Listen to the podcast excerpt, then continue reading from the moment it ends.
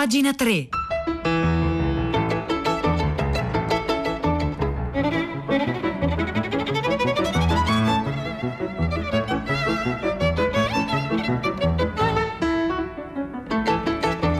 Buongiorno, un saluto da Nicola Lagioia, bentornati a pagina 3, la cultura nei quotidiani, nelle riviste e nel web. Sono le 9 1 minuto 33 secondi di lunedì 29 marzo. Noi oggi cominciamo da una piccola stanza nel cuore di Parigi che nasconde in realtà un, un tesoro. Ce ne parla Ilaria Gaspari su domani. Adesso capiremo di che stanza, di quale stanza si tratti.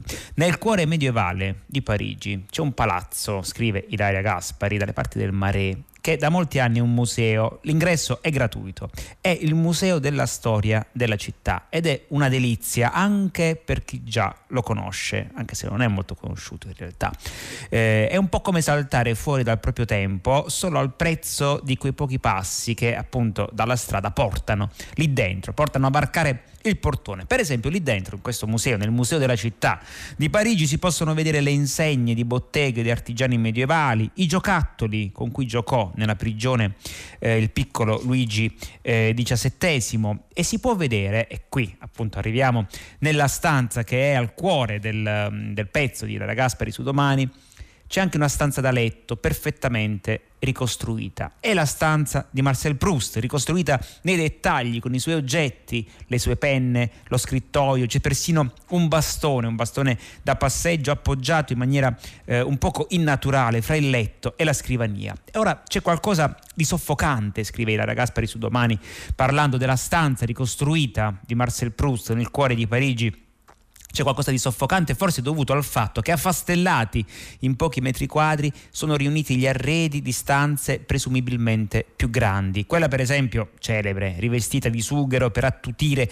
i rumori esterni e l'ultima, quella dei mesi che precedettero la morte nel 1922, mantenuta senza riscaldamento, quella stanza, per prevenire le crisi di asma.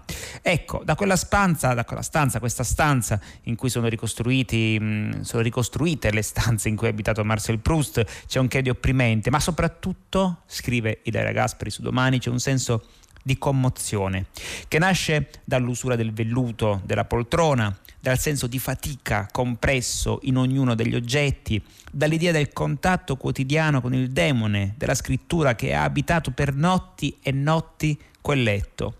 Un'altra cosa che ho pensato, la prima e le molte successive che sono tornata a visitare la camera ricomposta nel cuore di questo palazzo antico, è che non avremmo, non identico almeno, un libro colossale come alla ricerca del tempo perduto se non fosse per quel lettino così modesto, quasi misero, con l'aria di essere tutt'altro che comodo.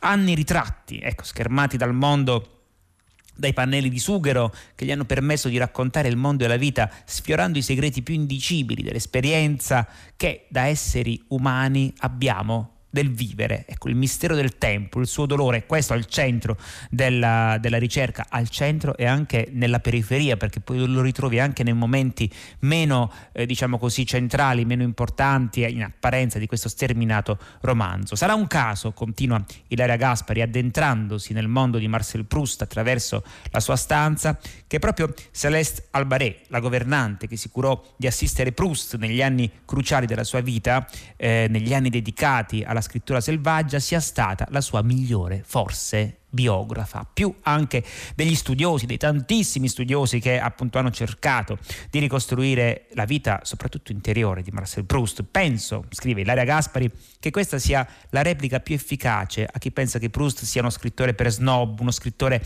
eh, cervellottico. Celeste nella ricerca compare nel personaggio di François eh, questo appunto per le leggi di trasfigurazione in base alle quali i personaggi che popolano questo stra- romanzo straordinario sono ispirati in modo spesso trasparente a personaggi della vita reale di Marcel Proust, ma nel romanzo portano altri nomi, come se quello racchiuso dentro al libro fosse un mondo parallelo al nostro, un mondo analogo ma non identico, che poi è il meccanismo segreto della letteratura. Celeste Albaré, dicevo, deve senz'altro essere stata una donna di grande intelligenza. Eh, certo però non si tratta di una studiosa, eppure ha capito perfettamente Proust e lo racconta eh, con tenerezza nel suo, nel suo, libro, appunto anche lei ha scritto un libro su Proust che però forse appunto scrive Ilaria Gaspari su Domani coglie nel segno più di quello di molti studiosi.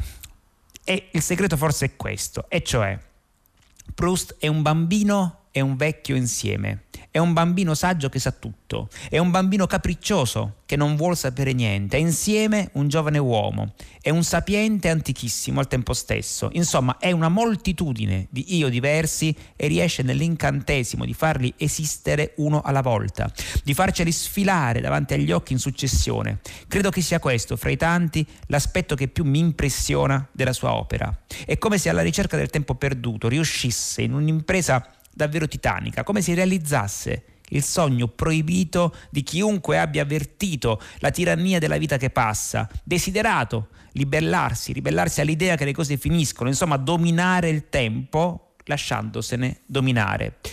Marcel Proust, continua Ilaria Gaspari, l'uomo bambino, il nevrotico, lo snob, l'omosessuale, il dandy, l'asmatico, il morto troppo giovane, lo scrittore che scriveva sdraiato in un lettino a una sola piazza, sospeso fra sogno e veglia, dal suo piccolo letto come da un tappeto magico, ha sfidato le leggi del tempo e l'ha vinto, l'ha sconfitto almeno attraverso il suo libro, una vittoria perfettamente inutile e perciò fondamentale il tempo perduto alla fine è perduto davvero. Ma che vertigine, che vertigine poter fissare la voragine, guardare nell'abisso dei giorni persi e sentire la vita, sentire la vita anche nel dolore del dissiparla, ora dopo ora, è tutto grazie a lui che si è lanciato in questa impresa folle e meravigliosa. Pensate alla vostra infanzia, per esempio, continua Ilaria Gaspari, pensate alla vostra infanzia, ai pomeriggi d'estate, la luce che declina al tramonto, una passeggiata in campagna. Ecco, davanti a quest'uomo capace di essere bambino pur con la coscienza del dolore della fine dell'infanzia, ecco, ci rendiamo conto di quanto un'esperienza lontanissima come la sua, cioè quella di bambino cresciuto in una famiglia dell'agiata borghesia a insomma, molti anni, a molti decenni, sempre di più della nostra epoca, possa rivelarci delle nostre esperienze di bambini di un altro secolo, di adulti di un nuovo millennio. La sua vita lui ce la offre nel suo racconto minuzioso, preciso fino all'estremo e proprio perché è così sua, prende un respiro universale che altrimenti non potrebbe avere. Gli occhi raggianti di Albertine, la nonna che ama la natura e la pioggia. Ecco, non dico tutto, ma moltissimo di quello che so dell'amore, della morte, del tempo, della gelosia, dell'invidia, del desiderio di essere diversi da quel che si è l'ho imparato da Proust. Anche per questo è un libro che per essere letto, beh, è vero, richiede molto tempo, il tempo che si prende è tanto, il tempo che si disperde, il tempo perduto che esige, però lo restituisce moltiplicato. Chissà se abbiamo fatto venire voglia ecco, di riprendere in mano questo, almeno uno dei volumi, almeno qualche pagina di questo gigantesco eh, romanzo e il pezzo però intanto a firma di Ilaria Gaspari su Marcel Proust raccontato attraverso la ricostruzione della sua stanza lo trovate oggi su domani.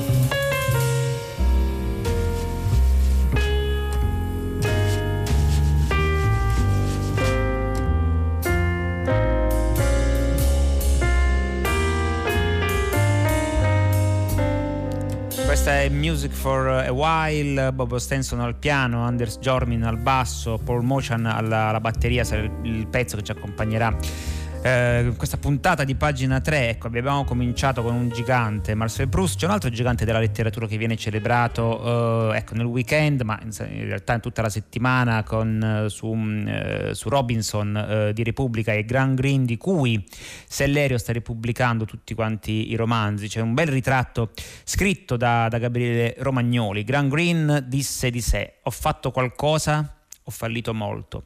Pubblicò 54 libri, ne amò due e mezzo, e cioè Il potere e la gloria, In viaggio con la zia e soltanto in parte Un americano tranquillo. Non è un caso appunto che non si sia riconosciuto in quelli che lo hanno tirato fuori dai guai, soprattutto dal punto di vista finanziario, l'uomo dentro di me che gli consentì l'esordio, il nocciolo della questione, il terzo uomo che lo resero ricco e famoso. Eh, davvero uno scrittore tormentato, Grant Green. Se è vero appunto che cercò invano il suo personaggio più elusivo, cioè se stesso, lo è altrettanto che ne trovò le tracce, ne ricostruì il movente e il modus operandi. Gli sfuggì il senso di tutta l'avventura, ma chi lo ha mai colto per se stesso? Rifiutò titoli, e onori, tentò più volte il suicidio, rimediò al male di vivere con la scrittura ai viaggi, non guarì mai. Che cosa davvero lo affliggeva? Ecco, si direbbe due cose, scrive Gabriele Romagnoli a proposito di Graham Grimm, la sindrome dell'impostore e la legge del contrappasso. Graham Greene non è mai stato né mai è diventato quel che avrebbe voluto. Ecco, questa, questa difficoltà, questa impossibilità di essere ciò che non si è. No? Eh, se ne, parla, ne, parlavamo prima con, a proposito di Marcel Proust nel pezzo di, di Ilaria Gaspari il problema si ripropone con Gran Grimm raccontato da Gabriele Romagnoli. Di conseguenza non si è riconosciuto, si è nascosto agli altri a se stesso in maniera professionale. Poteva fare l'attore o lo scrittore, scelse la seconda strada. Eh, quasi inevitabilmente ci aggiunse la collaborazione con i servizi segreti. Fu un bambino sicuro, sicuro e privilegiato che avrebbe desiderato crescere senza protezione alcuna e soffriva di tremendi incubi. E poi ancora si convertì per dire appunto le, le, idiosincrasie, le contraddizioni di Gran Green, ma noi siamo fatti anche di contraddizioni, che è una cosa che non accettiamo molto oggi, invece dovremmo, dovremmo, tornare, dovremmo tornare, a farlo per, eh, insomma, per, per sentire la vita con la complessità e la irriducibilità che le è propria. Si convertì al cattolicesimo per amore prima e per convinzione poi, ma scrisse libri che la Chiesa condannò.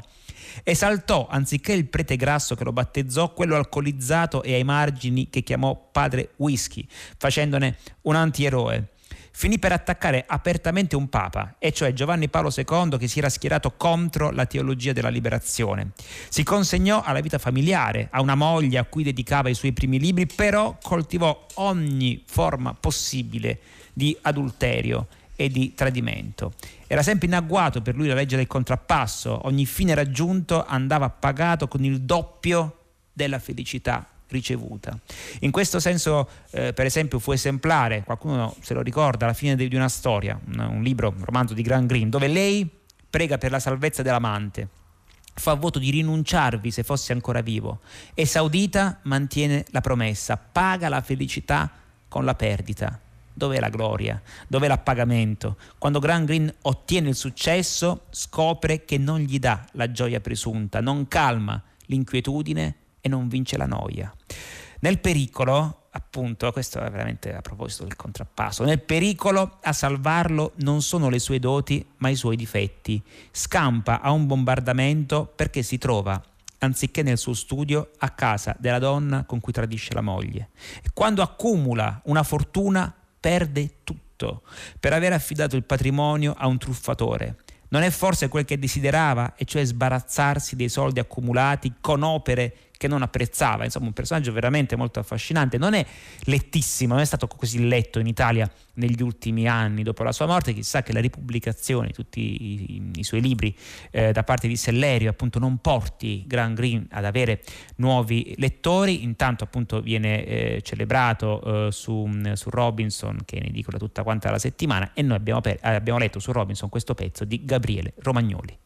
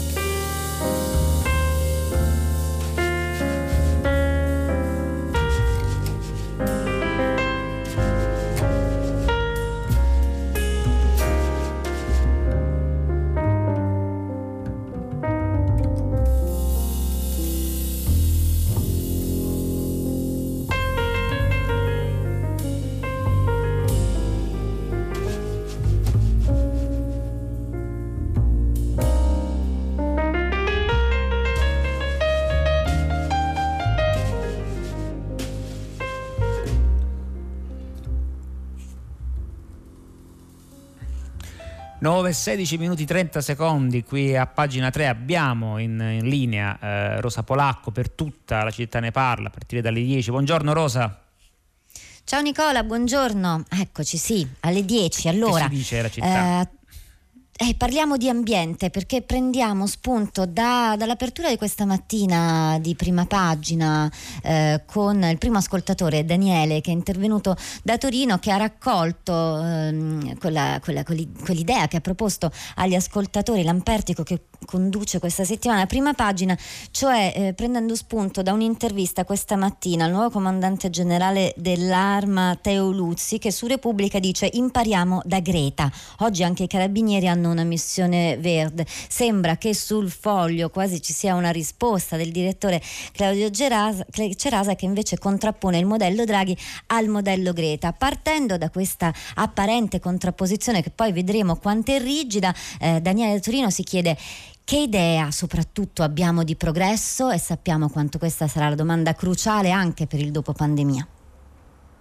Grazie Rosa Polacco, progresso e sviluppo sono due cose che a volte vanno insieme e a volte no, quindi insomma il, l'argomento è complesso e super affascinante. A più tardi con tutta la città le parla alle 10. Se volete mandare messaggi appunto sul, um, su questo tema 335 5634 296. Intanto arrivano i vostri messaggi a proposito dei pezzi che stiamo leggendo stamattina qui a tutta, ah sì, a tutta la città le parla. C'è una commissione di, di trasmissione a pagina 3. Eh, alcuni ascoltatori, alcune ascoltatrici sono stati nel museo appunto di cui parla Ilaria Gaspari nel cuore di Parigi dove sono ricostruite le stanze di, di Marcel Proust. Ecco in attesa di poter tornare ecco, a, a, viaggiare almeno ci raccontiamo dei viaggi che ci siamo fatti durante la nostra eh, vita sperando appunto che non siano più soltanto ricordi al più presto. Intanto sulla lettura ecco partendo parlando dei, mm, eh, dei, dei supplementi dei quotidiani dedicati alla cultura che sono in edicola tutta la settimana fra i tanti pezzi di questa settimana sulla lettura ce n'è uno in particolare particolare che, che ci sta a cuore, eh, vale a dire eh, Le male vite, torna in libreria il, eh, il libro di,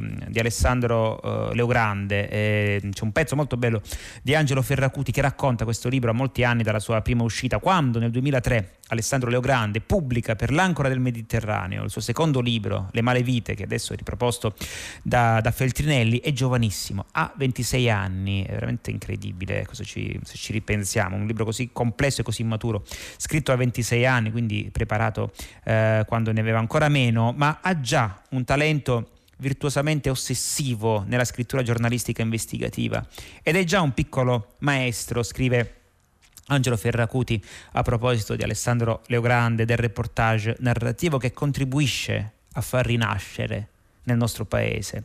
Nel libro racconta la trasformazione del contrabbando di sigarette a partire dal suo baricentro antropologico e biografico, cioè la Puglia e il Sud Italia, quello di cui in quel momento ha più cognizione, dove agisce un sistema economico illecito perfettamente integrato nell'economia lecita, canalizzato dalla Sacra Corona Unita in zone del Mezzogiorno afflitte da disoccupazione cronica e percepito come un argine il contrabbando contro la povertà eh, nelle logiche del sottosviluppo. Ecco, quella che chiama Alessandro Loga Grande la realtà dei lavori urbani marginali, come per esempio il posteggiatore abusivo, eh, un, che è un reclutamento di disoccupati che non riescono più a lavorare nelle campagne, perché ormai è finito il lavoro nelle campagne, comunque è molto ridimensionato e non riescono a entrare appunto in fabbrica e quindi vengono arruolati dalle mafie o dai contrabbandieri, che però a cominciare appunto dalla metà degli anni Ottanta quel tipo appunto di malavita subisce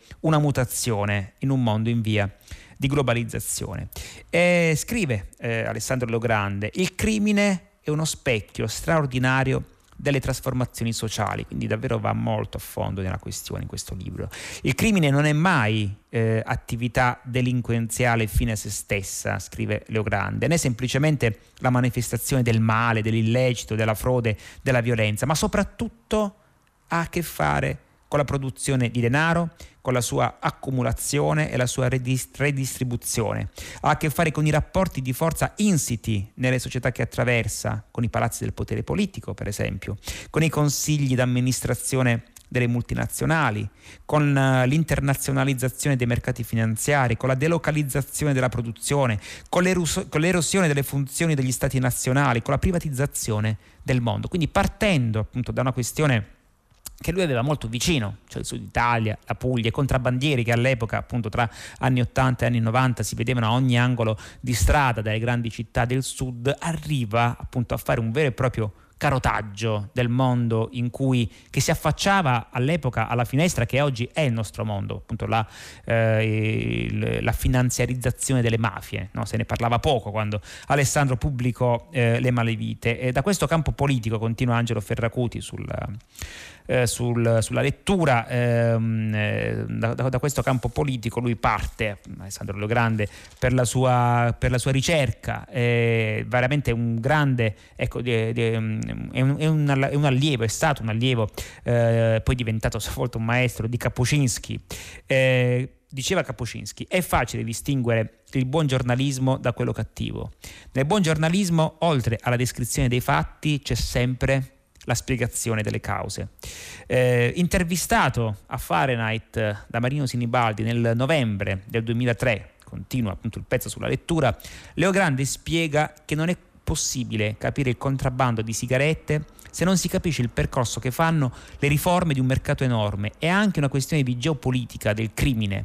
E parlava, parlò appunto in quell'occasione di multinazionali che hanno immesso le sigarette di contrabbando per conquistare mercati che non sarebbero conquistati per vie legali e quindi fai nomi per esempio di grandi multinazionali che investirono loro stesse, cioè le multinazionali delle sigarette, sul contrabbando per conquistare dei mercati più poveri che le sigarette, diciamo così, a prezzo pieno non se le sarebbero potute permettere. Quindi è veramente un'opera eh, vasta, eh, molto minuziosa, dove appunto le fonti vengono rielaborate attraverso una preparazione che in Alessandro Lo Grande era già davvero molto solida a soli 26, 26, anni. È giusto continuare a ricordare Alessandro Lo Grande, è ancora più giusto continuare a leggerlo o leggerlo per la prima volta nei suoi libri appunto che vengono eh, ripubblicati. Il pezzo eh, che, mm, di cui vi ho fatto cenno, è più lungo di così, è a firma di Angelo Ferracuti e lo trovate tutta questa settimana sulla lettura.